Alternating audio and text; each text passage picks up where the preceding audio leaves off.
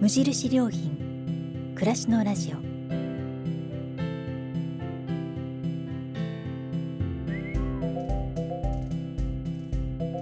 無印良品が今気になっていること。伝えたいことを声でお届けする暮らしのラジオ。読む言葉と聞く言葉ではまた印象が違うもの。語られる言葉からいろいろなことを想像する。そんなひとときをお届けします。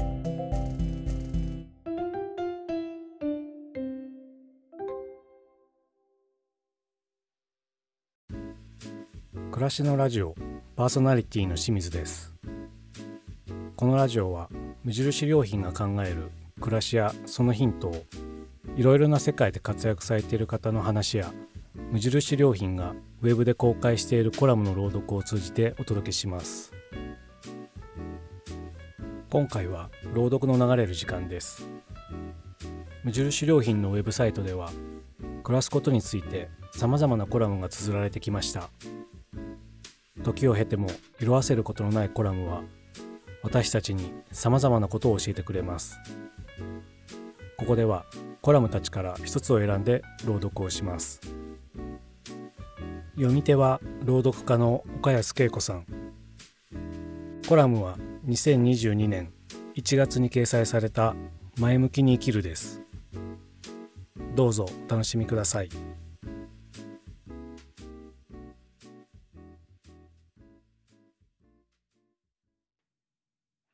前向きに生きる。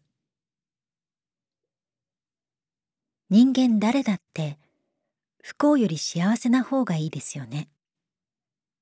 いつも自信に満ち溢れ楽観的に前向きに生きられたらどんなに素敵なことか。でも現代のようなストレスフルな社会に身を置いているとこれがなかなか難しく心配や不安の種は尽きずに寝つかれない夜を過ごすこともあります。そんな時役立つのがポジティブ心理学というもの。人間の強みやポジティブな感情を研究することから生まれた前向きに生きるための新しい心理学です。幸福学の研究者である前野隆さんの実践ポジティブ心理学という本に興味深い話が紹介されていました。何でも日本人は世界一不安になりやすい国民なのかもしれない。というのです。根拠として示されていたのが世界29カ国を対象に行われた研究調査の結果。不安を感じやすい人はセロトニントランスポーター SS 型という遺伝子を持っているそうでこの遺伝子を持つ人の割合が日本人は最も高いということが明らかになりました。SS 型の遺伝子を持つ人は人の気分に影響を与えるセロトニンが不足しがちなため不安を感じやすくなるとのこと。日本人の実に65%が SS 型の遺伝子を持っているそうです。ちなみにアメリカ人の場合は不安傾向のある SS 型は19%で逆にポジティブ傾向のある LL 型が32%もいました。日本人の LL 型はわずかに3.2%日本人よりアメリカ人に陽気な人が多いように思えるのは遺伝子の影響もあったのですね。ところでこの本にも書いてありますが不安を抱きやすいということは必ずしも悪いことばかりではありません。ものづくりの分野などでは慎重さや緻密さというプラス面として作用することもあります。優秀なものづくりで日本が世界のトップに立てたのも不安を感じやすいという国民性があったからなのかもしれません。とはいえやっぱり心配を抱え不安になっている状態は辛く感じますよね。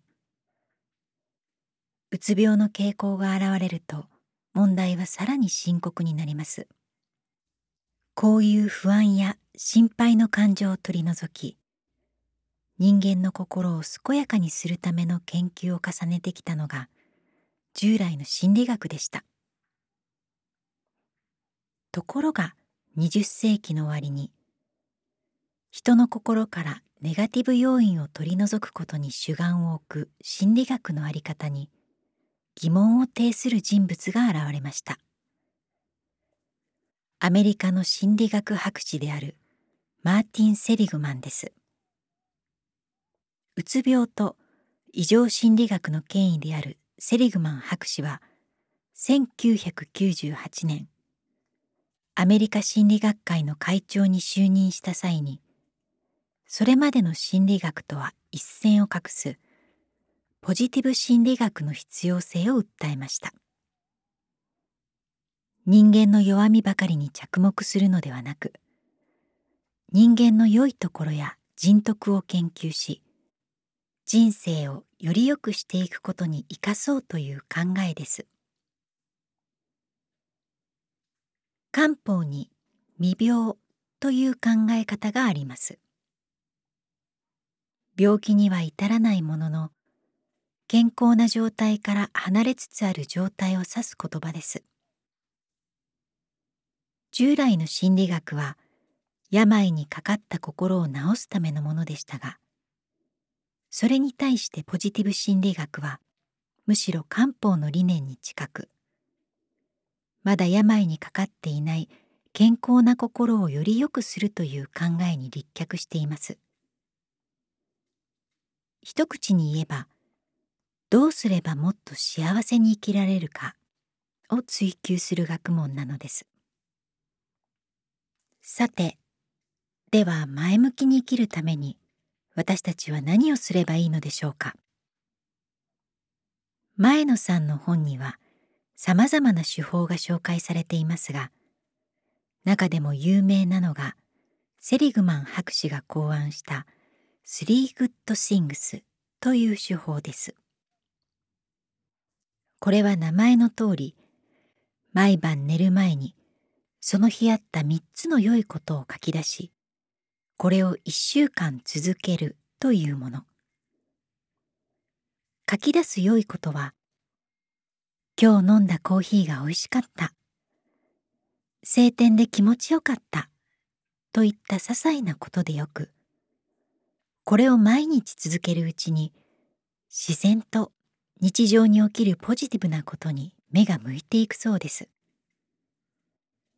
他にも自分の弱みではなく強みを発見しそれを伸ばしていく方法やマインドフルネスや瞑想など前向きに生きるためのさまざまなメソッドがあるようです。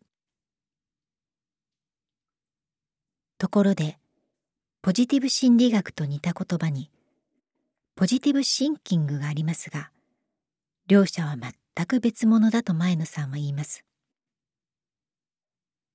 ポジティブシンキングはネガティブを排除してとにかく明るく前向きになろうというもの。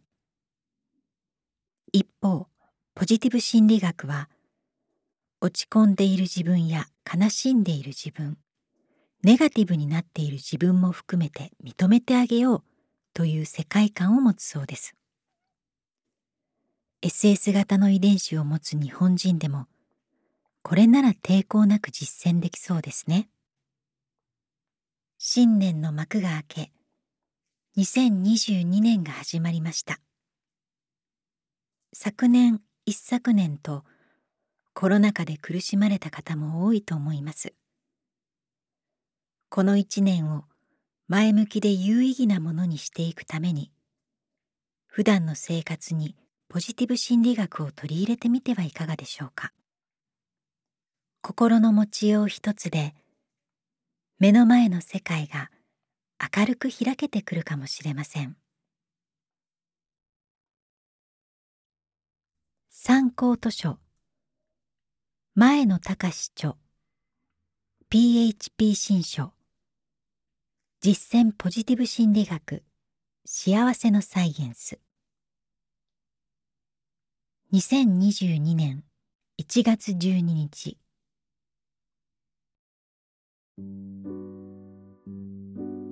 お届けしたコラムは無印良品のウェブでもご覧いただけます。